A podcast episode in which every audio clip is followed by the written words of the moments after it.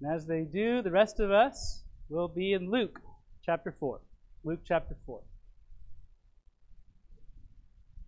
Find your place. Luke chapter 4. You're here on Wednesday. I hope that you took some time to read those verses and prepare for Sunday. If you wouldn't mind to stand when you find that, by the way, as we read. And I uh, hope that you are able to prepare, because we said on Wednesday, didn't we? That preparing for Sunday starts on Saturday. I was, I was giving you time to, to jump in. So you guys are nodding. You're following. And so, uh, by the way, if you don't know this, I pretty much preach expositionally. I kind of just preach through books of the Bible. Uh, the reason I do that is because I want the Bible to guide our church. Not me and my ideas. I don't come up with an idea and then look for a, a scripture that goes with my idea. I go to the scripture and then I get my idea from there. Amen? Yeah, because it's dangerous the other way around. Because you can make it say a lot of weird stuff if you want to. And so we just preach through expositionally. Primarily, we do it that way, unless God just leads otherwise. And so uh, you can pretty much know we're going to read the next time. And so it might be good for you on Saturday night, instead of, you know, scrolling through Facebook or Instagram or TikTok, just delete that. Um, but anyway, instead of doing all that all night, maybe read the verse that we're going to be getting into. Uh, I'm excited about our passage today. And the reason we stand is because we want to give honor to the infallible, perfect, inspired will, the li- word of the living God. That's what we have in our hands. And I, you know, I think sometimes we forget that. It's pretty imp- incredible that in our time we get to have the Word of God opened. We don't even have to be scared about it. We live in a great country, and we stand in the honor for the honor of the Word of God. And we, we're doing that, and we're going to read our passage, which begins in verse 22. We're going to finish the account that we began talking about last week. So, just a little bit of review. We'll look at verse number 20. Now, what happened is Jesus is in the, we'll say more about this, but Jesus is in the synagogue. He's read from Isaiah 61, and now in verse 20, and he closed the book. And he gave it to the minister there in the synagogue, and he sat down. And that was that was the that was the practice. Everyone listening would stand up and the guy preaching would sit down. What do you think? Y'all want to stay standing? Or should I? Okay, I'll stand. You sit. But not yet. And the eyes of all them that were in the synagogue were fastened on him. Verse 21 And he began to say unto them, This day is this scripture fulfilled in your ears. It's awesome. Now, verse 22, the response. And all bear him witness. and wondered at the gracious words which proceeded out of his mouth. And they said, Is not this Joseph's son? And he said unto them, Ye will surely say unto me this proverb, Physician, heal thyself. Whatsoever we have heard done in Capernaum, do also here in thy country. And he said, Verily I say unto you, no prophet is accepted in his own country. But I tell you of a truth, many widows were in Israel in the day, days of Elias, when the heaven was shut up three years and six months, when Great famine was throughout the land, throughout all the land. But unto none of them was Elias sent, save unto Zarephath, the city of Sidon, and to a woman that was a widow. And many lepers were in Israel in the time of Eliseus, that's Elisha, uh, Eliseus, the prophet, and none of them was cleansed, saving Naaman the Syrian. And all they in the synagogue, when they heard these things, were filled with wrath and rose up and thrust him out of the city and led him to the brow of the hill whereupon their city was built, that they might cast him down headlong. But I love this. But he, passing through the midst of them, went his way. He like, Nope, I'm not going to die today. I'll die for you later. and he just walked right through him. They can do nothing about it. Why? Because he's God. So let's pray. we'll get into our lesson, our, into our message today, which is titled this You must admit your need. Not somebody else's need. You need to admit your need. Let's pray. We'll get into it. Lord, thank you for your word. Thank you for Christ. Thank you for sending your Son and becoming a man and, and Lord, living among us. And then, Lord, facing the rejection, the hatred, the wrath that as we just read about, you, you suffered that. in the humiliation of those you created, Lord. You're humbled by it. But then you humbled yourself even further, even as it says in Philippians, that you humbled yourself to death, even the death of the cross. And the reason is so that we can be saved. Lord, we're so thankful for that. Help us to take that to heart. Help us to be thankful and then to respond, Lord, with a thankful heart and a heart that wants to serve you and glorify you with our lives. We love you. Pray that you bless our time together this morning. Christ and I pray. Amen. And amen. You may be seated. and so we're picking up this morning in the middle of the account of Jesus preaching in the synagogue in Nazareth. If you were here last week, you know. But what's happened so far is that Luke he has made the case for really three chapters that Jesus is the very Son of God, the Messiah, the promised one. He's God Himself who became a man to save mankind from their sin. Jesus is the promised Messiah. And Luke gave, said that and proved that over and over again. And then in the first part of Luke chapter 4, Luke brings us to Jesus in the wilderness. And there being fasting for 40 days and being tempted by Satan for 40 days. The devil gave him everything he had, every temptation through the ages that the devil has learned to tempt mankind with. He threw at Jesus, and he didn't stand a chance, did he? Amen. Jesus defeated sin. He, he made short work of Satan. And he's still in the business of doing that today. Greater is he that is in us and he that is in the world. And sometimes we get scared of Satan and the demons. No, friend, they're, they're scared of Christ. And Christ lives in us. And so Luke tells us about that. And then Luke skips the first few months of Jesus' public ministry. We explained that last week. And he brings us straight to this account that we're right in the middle of the account of Jesus preaching in the synagogue of Nazareth. Now, Jesus had been preaching in the synagogues of Galilee. Galilee is the, the surrounding area, the big region of Israel, Galilee. And he, came, he comes to the synagogue in the city of Nazareth, the little city of Nazareth where he grew up. That's where Jesus was a child and, and was raised. It, it would have been this synagogue, the same synagogue that he went to every Sabbath day as a child. It would have, he would have seen familiar faces there. He would have seen brothers and sisters and aunts and uncles and friends that he grew up with, going to synagogue with. And many of the people that he would have sat with and attended synagogue that he's talking to today would be with him as a child, sitting with him as they sat under the preaching of the rabbi, week by week by week as a child. But today was different, wasn't it? Today, Jesus was the rabbi. Rabbi just means teacher. He was the one that would be the preacher that day. Jesus was the one who would open the scripture and he would read the scripture and he would explain it. He would preach a sermon. Jesus would. And remember, Jesus grew up there and he was just the son of a carpenter. And none of those people who grew up with Jesus would have any idea he was the Messiah. He purposefully hid that. And so Jesus hid that he was the Messiah until that day he was baptized by John. He had hid the fact that he was the Messiah. He had, he had, he had concealed that until it was time. And so growing up, no one in his hometown in Nazareth would have saw him as the Messiah. No one in the town of Nazareth would have expected that one day he'd be a great rabbi he was the son of Joseph the carpenter. Carpenters didn't become rabbis. And so they're shocked that he's back. They would have been excited that the little boy from their hometown became this uh, famous preacher, but they're shocked to hear this. And so this was interesting to them. And now Jesus gets up in the very same pulpit, if you will, of this very same synagogue that he sat under, and today he's the preacher.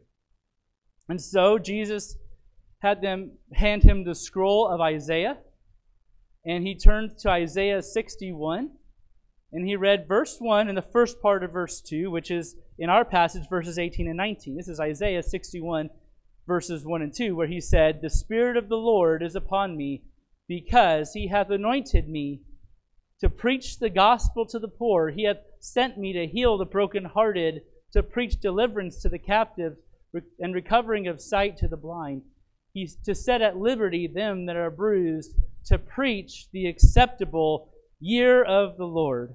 That's out of Isaiah 61 that Jesus read. And again, that's the passage in Isaiah where Isaiah promised the Messiah would come. And in Isaiah 61, it actually records the words Messiah would say when he came. You remember Isaiah 53?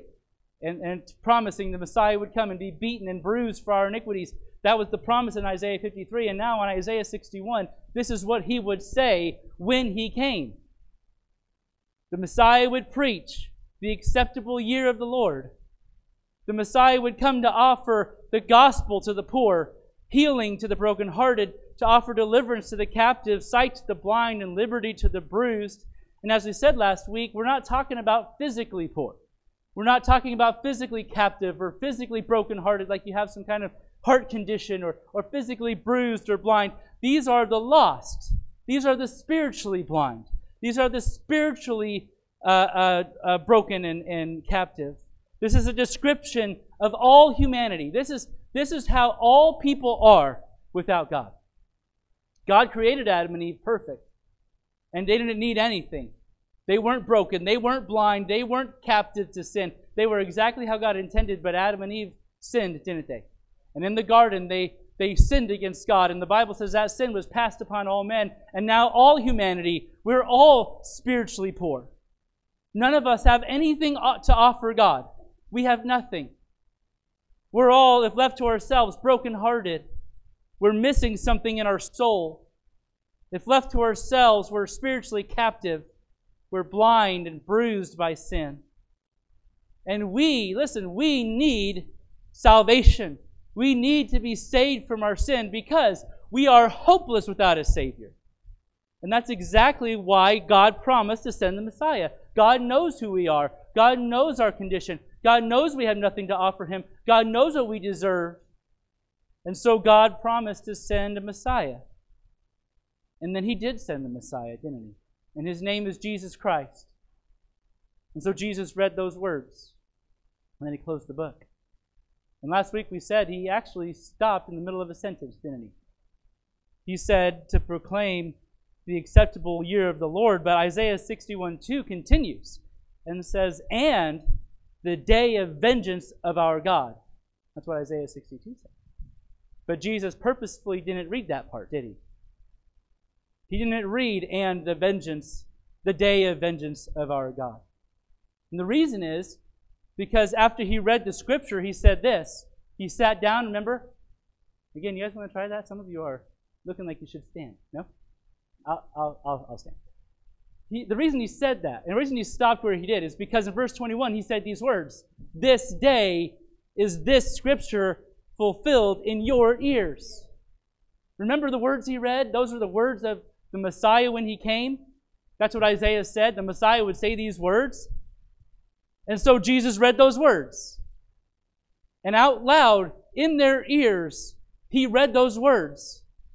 And he told them in that synagogue, This day is this scripture fulfilled in your very ears. You're hearing the Messiah say what Isaiah said the Messiah would say. How are we doing? They just heard the Messiah do that. Do you see that? Do you know what's happening here? You, you hear, you see what Jesus is claiming to them? He's telling them outright, I am the promised Messiah that Isaiah spoke about. And I am saying the words that he said I would say. Here it is, being fulfilled right in your ears. And Jesus was telling them that he was there to offer salvation. And the Messiah has come to offer salvation. He has come to preach the acceptable year of the Lord. That means that today is the day of salvation. But listen, listen. Salvation will not always be available.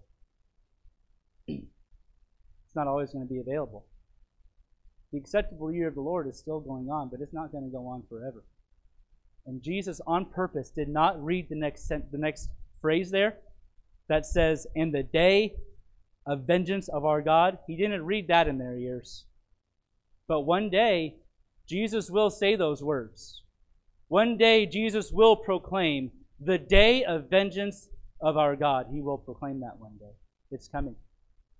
There's coming a day when Jesus will no longer come to you as your Savior, but He will come to you as your judge one day. One day, Jesus will come and pour His wrath on this earth one day. But that's not today. Listen, it is still the acceptable year of the Lord.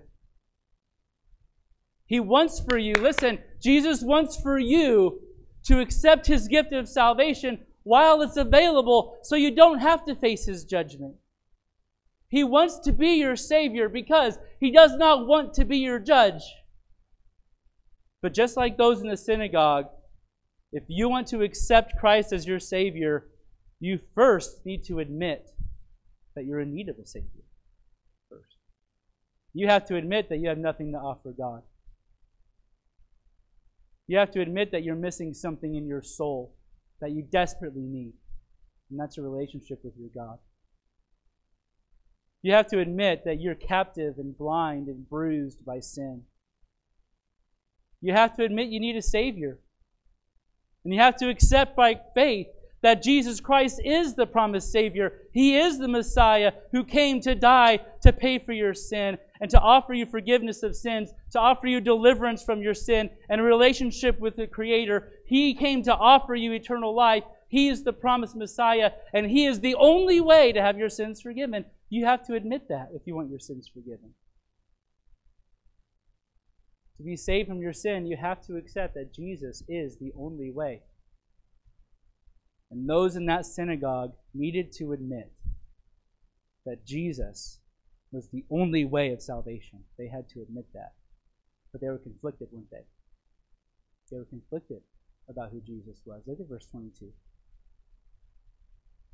And all bear witness, bear him witness, and wondered at the gracious words which proceeded out of his mouth. And they said, Is this is not this Joseph's son?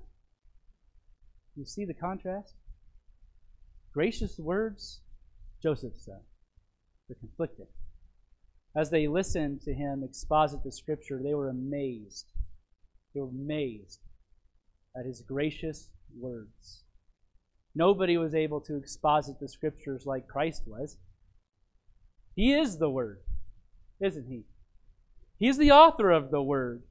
And so, of course, as he preached the Word of God, he preached it perfectly accurately and perfectly clear. Nobody can preach like Christ was. And over and over in the Gospels, you read that people said he speaks with such authority. Well, yeah, he is the authority. You see? And so they couldn't deny. As they were hearing Jesus preach, and, and he said more than was there. Remember, it says in verse 21, he began to say. That means he gave a whole sermon, and he exposited the whole thing and explained it to them, and they knew exactly what he was saying, and they couldn't deny, listen, they could not deny that there was something to what Jesus was saying. And there was something to how Jesus was saying it. Jesus preached the gospel to them in a masterful way. And his words were gracious his words were clear, and no doubt his words cut straight to their heart. And they knew, listen, they knew exactly what he was saying. And it was compelling to them. They were amazed. But they were hung up in their minds. Because the one that they just heard preach with such authority, the one, by the way, who was boldly proclaiming to be the Messiah himself, was Joseph's son.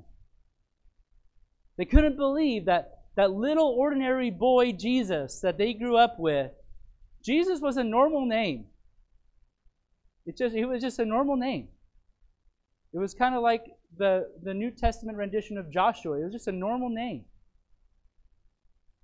And this little boy Jesus that grew up with them was just a carpenter's son and now he's the Messiah? Now we know today Jesus is more than a normal name, isn't it? It's the name above all names. And he's, he's made it a name that matters for eternity. But they didn't know that when he grew up. And now he's the Messiah? And so Jesus addressed that. He addressed their hangups in their mind. In verse 23, he says this And he said unto them, You will surely say unto me this proverb Physician, heal thyself. And whatsoever we have heard done in Capernaum, do also here in thy country. And so Jesus acknowledged this, that he understood. He was he acknowledged that he understood their desire for him to prove himself. In their hearts, as they heard Jesus preaching and teaching, They wanted Jesus to prove he was who he said he was. Now, the stirring of their heart and the conviction that was brought should have been enough for them, but they were they thought they needed more proof. And Jesus knew that. And so he read their minds. And he said in verse 23, Ye will surely say unto me. He knew what they were thinking. Again, another proof. Like, guys, he just read your mind and telling you what you were thinking. But he said, You'll say to me this proverb, Physician, heal thyself. Now, physician, heal thyself was apparently a common saying at the time. It wasn't a proverb like in the book of Proverbs, it was a saying of the day. Physician, heal yourself. And it basically meant, again, that they wanted Jesus to prove he was who he said he was. Listen, you wouldn't want a doctor to treat you without proof that he was able to actually treat illness. Would you? If the doctor was always sick, and if his family is always sick, and they never get better, he might not, you might not want him as your doctor, maybe. It'd be hard to trust him to treat your illness. And so the proverb is, physician, heal thyself. And what they were saying was they were not going to accept Jesus as Messiah without proof. And what they wanted was for Jesus to perform miracles there in Nazareth, like they had heard he did in Capernaum.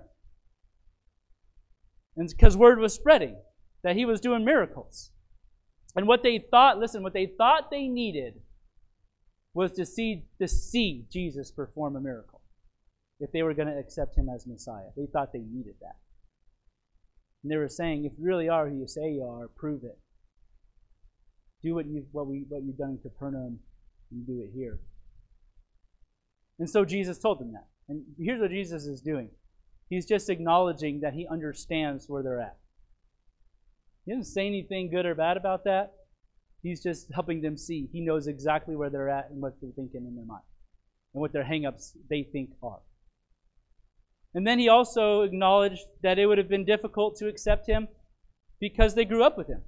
Look at verse 24. And he said, Verily I say unto you, no prophet is accepted in his own country. And so he said, I understand that it's hard for you to believe that the boy you grew up with is the Messiah. I understand that could be a problem. And so he's just conceding that, you see? Helping them. And I know he's, I know that you see that as a barrier that is keeping you from believing that I'm the Messiah. And I know that you think you need to see a miracle to believe in me.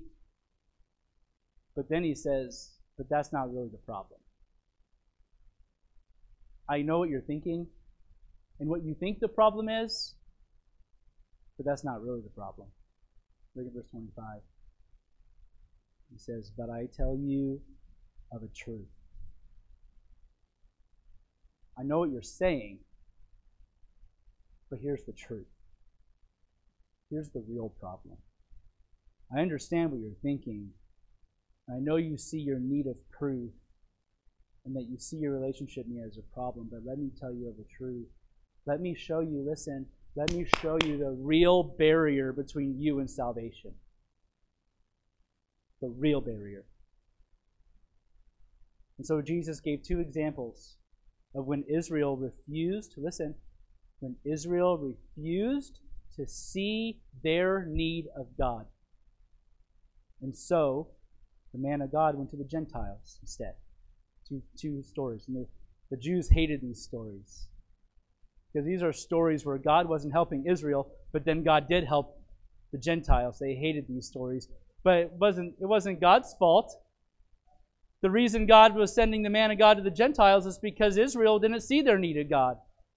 And Jesus said in verse 25, there were many, many widows were in Israel in the days of Elias. That's Elijah, when the heaven was shut up in three years and six months, when great famine was throughout the land.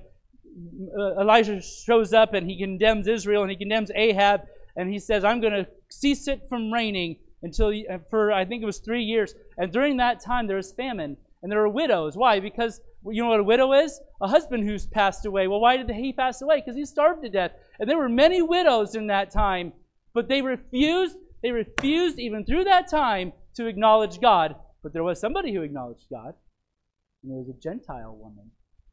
Look in verse 26. None, none of them was Eli- Elias sent, Elijah sent, save unto Sarepta, the city of Sidon, unto a woman that was a widow, a Gentile lady in Sidon. She understood her need. She believed in the God of Israel. And God sent Elijah to her house, and she accepted him, and she gave the, the rest of her food to him. Why did she do that? She gave everything she had. I can't, t- I can't stop and tell you the whole story, but basically she was starving, and all she had was enough food for one meal, and Elijah said, Give it to me. And she did. Why did she do that? Because he was the man of God. Well, why would that matter if she didn't believe in God? And so she gave that last meal to the prophet. And you know what God did? God kept feeding her and feeding her and feeding her and provided for her and took care of that widow, that Gentile widow. Why? Because she saw who she was. She saw her need. She knew she needed God. And so God reached out to her, a Gentile, and not the, not the, not the Jews, not Israel. and then he talked about the story of Elisha. That's the man of God who followed Elijah. So Elijah went up in the whirlwind. Elisha took over as the man of God, verse 27. And many lepers were in Israel in the name in the time of Eliseus. Eliseus. I always struggle with the Greek part, but it's Elisha. So that time of Elisha, there were a lot of lepers. Now, lepers, leprosy was a nasty disease that caused all these sores on your body, and just because it's almost lunchtime, we won't really deal with that too much. But anyways, there were a lot of lepers in Israel. Again, why? Because they were under the judgment of God. And they were they refused to see their need in, of God. But there was somebody who recognized he had a problem, and God sent Elisha to him. Naaman, a Syrian general, by the way, of the enemy army, Elisha went to him, and he obeyed God and dipped in the water seven times and was healed. A Gentile. Listen, who admitted his need, and God saved him. You know, it's funny. I love expositional preaching because tonight we're going to talk about a Gentile named Rahab who admitted her need, and God spared her. God's listen. God is in the in the business of saving people who recognize their need and he is not, listen, he is not in the business of saving people just because they're Christian in, in name only. Listen, God does not just save you because your parents were Christians. God does not save you from your sin because you grew up in church. God does not save you from your sin because you're here. God only saves people from their sin for one reason, and it's always been this way when you admit that you need a Savior. Yeah. But Elisha, the, the Jews in Elijah's day, the Jews in Elisha's day, they didn't admit that. And so Jesus was helping these first century Jews in the synagogue. Remember, we're back to the synagogue now. And Jesus is helping these guys, these Jews of the first century, in the synagogue to understand and see their real problem. Listen, their real problem, they thought it was, accept, was with accepting who Jesus was. They thought they needed Jesus to prove himself. They thought they needed Jesus to perform a miracle. They thought they needed to, for Jesus to show them that he was who he said he was. They thought their problem was accepting Christ, but their real problem, fundamentally, was with accepting who they were. And the Jews of Elijah and Elisha's time would not admit who they were. They would not see their need. They would not see that they needed the God Jehovah.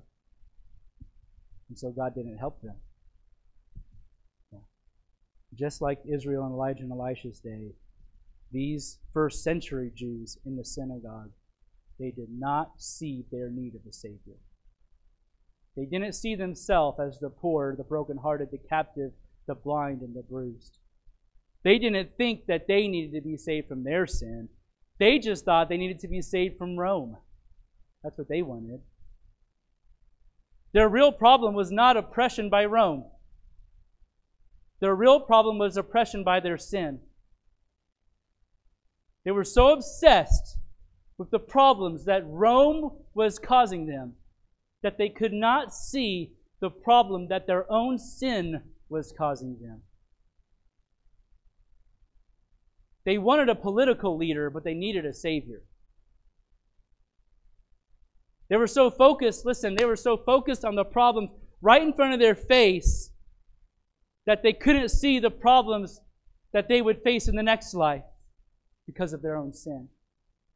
And they weren't interested in Jesus solving their sin problem. They were interested only in Jesus solving their Rome problem. And listen, many today are so focused on the problems in our world that they can't see the problem in their own heart. Man, this world's just crazy. What's happening to our world? What's happening to America? America's going down the tube. We used to love the Lord, but now we don't. I, I anyway, I'm not going to get into that the good old days aren't as good as you think they were. But I'm just telling you, the people get so obsessed with the political problems. They get so obsessed with what our society is doing. They get so obsessed with what America's doing. They get so obsessed with the wickedness around them. And they want a political leader to come and save everything, but they can't even recognize the problem in their own soul. Yeah. We're good at seeing the evil around us. But often we really struggle to see the evil within us. But to be saved, listen, to be saved, you have to come to grips with the evil within you. You cannot truly ask to be forgiven of your sins if you don't see your sins. You cannot ask to be set free from sin if you don't see yourself as bondage to sin. Many in our world, listen, many in our, in our world today don't really want Jesus to fix their sin problem. They just want Jesus to fix the problems in front of them. They just want Jesus to provide for their needs. They just want Jesus to fix their marriage. They just want Jesus to fix the problems of living, but they don't see the eternal problems of the next life. You see. They don't see their sin. And they don't fully comprehend the wrath of God that is awaiting them and the, the judging hand of God that's upon their life in this life and the next life. They don't see the lake of fire. They don't see any of that. All they see is their problems today. And I'm going to stop and say this, but a lot of churches are catering to that. And a lot of churches think we're here to serve the community. We're here to, to feed the poor. We're here to help our community be better. We're here to make our society a better place. And I think those are all good byproducts of it. But really, our problem, our, our, our uh, reason for being here is not to solve the problems of our society, is not to solve the problems of our politics, is not to feed the poor and help the widows primarily. Primarily, our problem is to help people with their sin problem. And we help people, and I'm glad we do. But when people get too focused on the problems of this life that they don't see the problems of the, le- of the next life, we're failing. Yeah, let's feed the poor, but let's tell them about their real need. You see? Let's help the widow. Let's serve people. Yeah, let's love people the way Jesus did. You know what he did? He fed the 5,000. And then, and then what did he do? Preach the gospel. And you know what happened the next day they came back for food? He didn't feed them. Because Jesus wasn't primarily interested in feeding people physically. He was primarily interested in feeding people spiritually and saving people from their sin, not just feeding their bellies. And I think our churches oftentimes get off track and forget the main thing. Yeah. Yep. Because people are focused on this life and they're not thinking of the next life. Hey, Jesus can help you with the problems around you. Jesus can provide for you. He is the provider. Jesus can fix your marriage if you're willing. Jesus can fix a lot of the problems in your life, but He's most concerned with fixing the problem that's within you. He wants to forgive you of your sin. He wants to save you from his judgment for your sin. He wants to forgive your sin so that he doesn't have to judge your sin. That's what he wants mostly. If you're here and you've never accepted Christ as your Savior, if you've never been forgiven of your sins, you might have convinced yourself that there's a good reason for that. You might have convinced yourself that there's a good reason you haven't accepted Christ. You might be telling yourself that you're a good person, and so you don't need to be saved.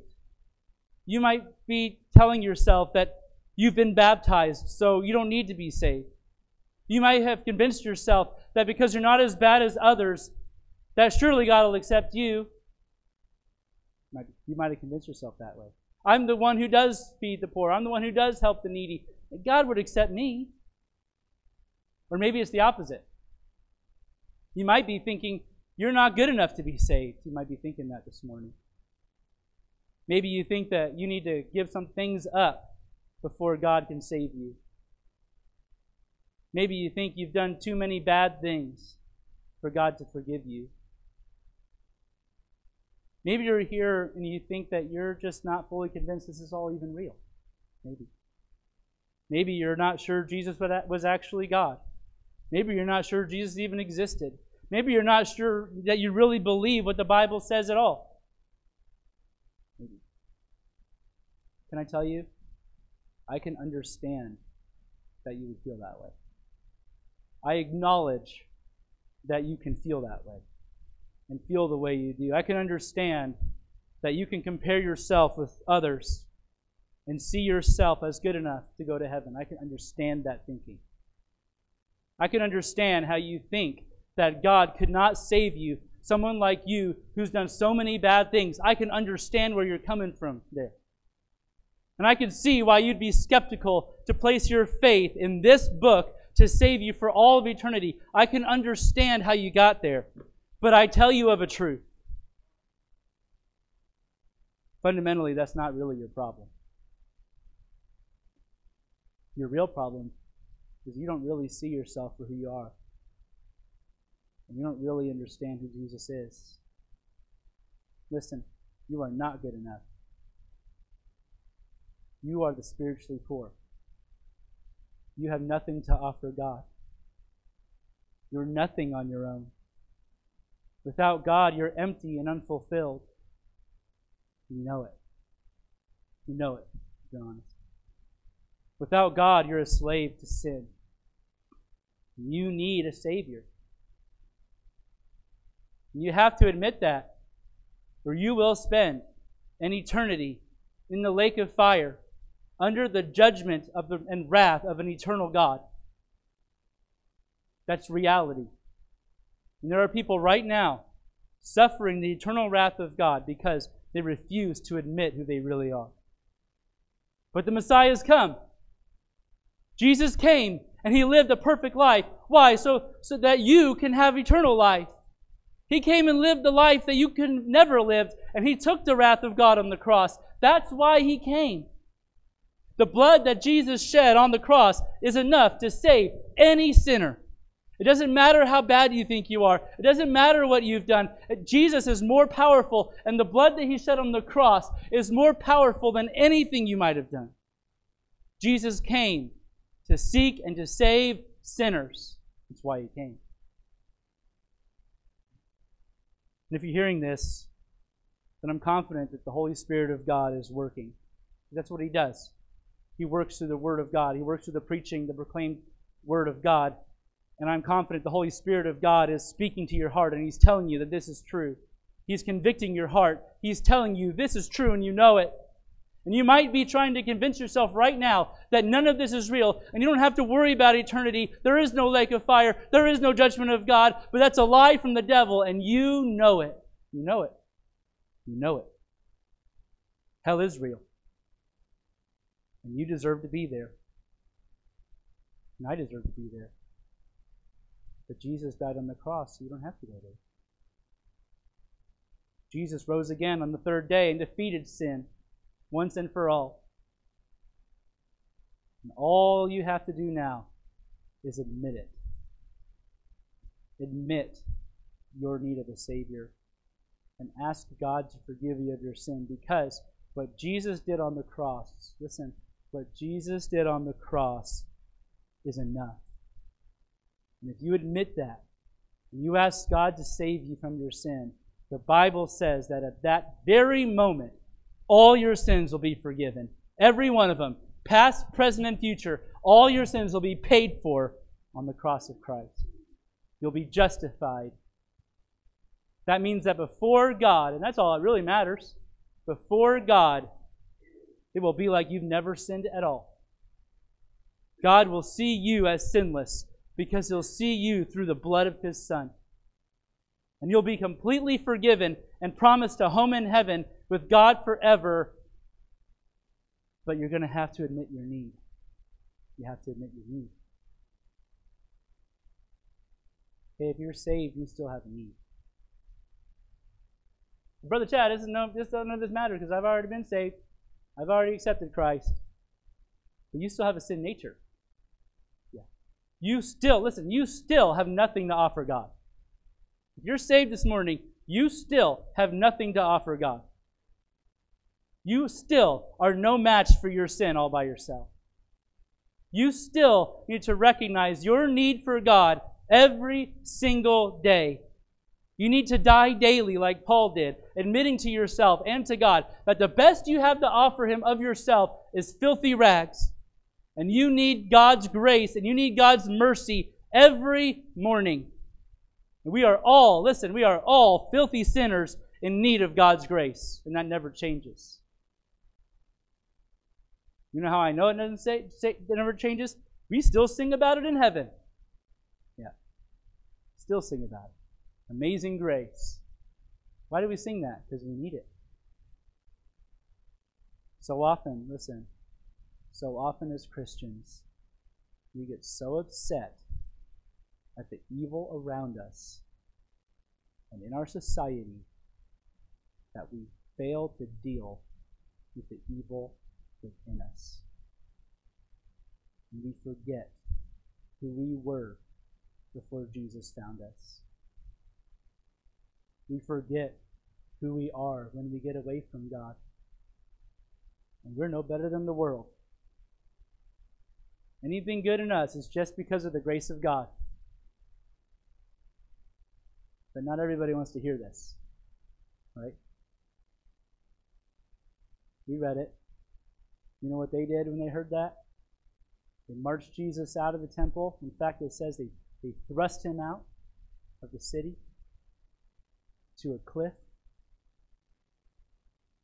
They took Jesus to the brow of that hill, and they were ready to cast him off headlong as a false prophet.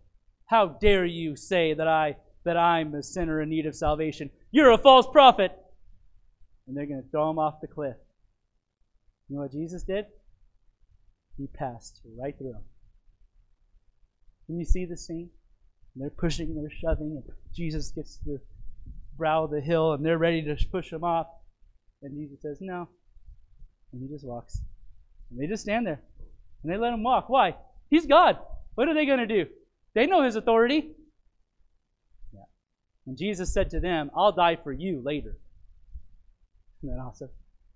Those words aren't in our passage, but that's what he told them, isn't it? Now is not my time to die.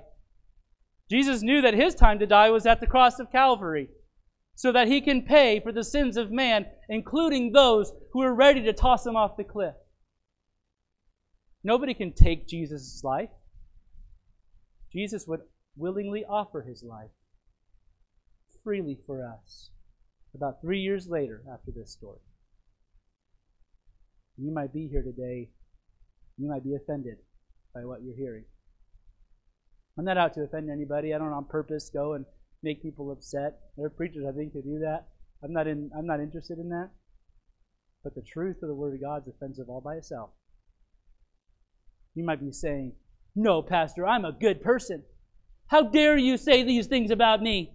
I don't do drugs. I've never hurt anybody. I'm just minding my own business and going to church because that's what good people like me do." How dare you? You know that's exactly what they were thinking in the synagogue. How dare you call me the poor, the brokenhearted, the captive, the blind, and the bruised? I'm a Jew. I'm God's people. The Gentiles are the ones who are broken. The Gentiles are the ones who deserve God's wrath, not us.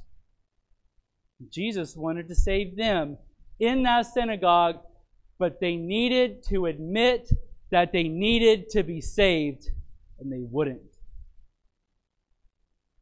If you never accept Jesus as your Savior, if you've never done that,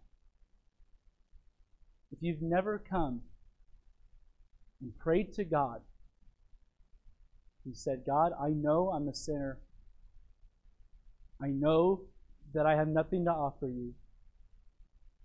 I know that I'm bruised and broken by sin. I know that I deserve hell, the lake of fire. But I know that Jesus came to offer salvation and that Jesus died for my sin. And because of what Jesus did, God, I ask that you would forgive me of my sins. If you've never done that, Jesus wants to be your Savior. You're going to have to admit you need to be saved. You have to admit you have nothing to offer God. You have to admit there's no way you can earn salvation. Doesn't matter how many times you get baptized. Doesn't matter how many confirmation tests you take. Doesn't matter how how many times you've been in church. It doesn't matter how much money you've given to the church. It doesn't matter how many poor, poor people you fed. It doesn't matter how many old ladies you walked across the street. None of that matters. The only way to be saved is because of what Jesus did on the cross, and that's it. You have to admit that you deserve the wrath of God. And if you cannot admit that, then you cannot be saved. Today is the day of salvation. If you've never accepted Christ as Savior and you die before this service is over, your eyes will close and your eyes will open in the lake of fire forever. This is reality. God wants to forgive you of your sin and save your soul before He comes back to bring the day of vengeance of our God. Today is the day of salvation that you must admit your need.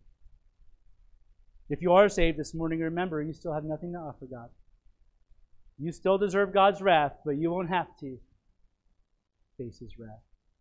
You're still a sinner that God has forgiven by His grace. You still need God every day. And there is a listen, and there is a world out there that needs to know that today is the day of salvation. Let's pray. God, thank you so much for your word. Thank you, God, for sending your Son. Thank you for promising him from the very beginning, the very day that Adam and Eve sinned and broke fellowship with you was the very day you promised to send your Son one day. And you did. And he's come, and his name is Jesus Christ. And thank you for dying on the cross for us. And Lord, we're all in need. We're all broken without you. We're all poor and destitute, nothing to offer you. Lord, we can't impress you. The best we have to offer is filthy rags. And you know that. I'm thankful you love us anyway and that you died for us so that we can have our sins forgiven, so that we can have a relationship with you again. And uh, God, I pray that if there's one here this morning that has not accepted you as Savior, that you would work in their heart or give them courage to come down to this altar and talk to me or Brother Tim or, or somebody that can show them how that they can have their sins forgiven, how that they can accept you as their Savior so that they don't have to have you as their judge. Help them, please. Give them the courage to do that. We love you. Christ and I pray. Amen. To stand together.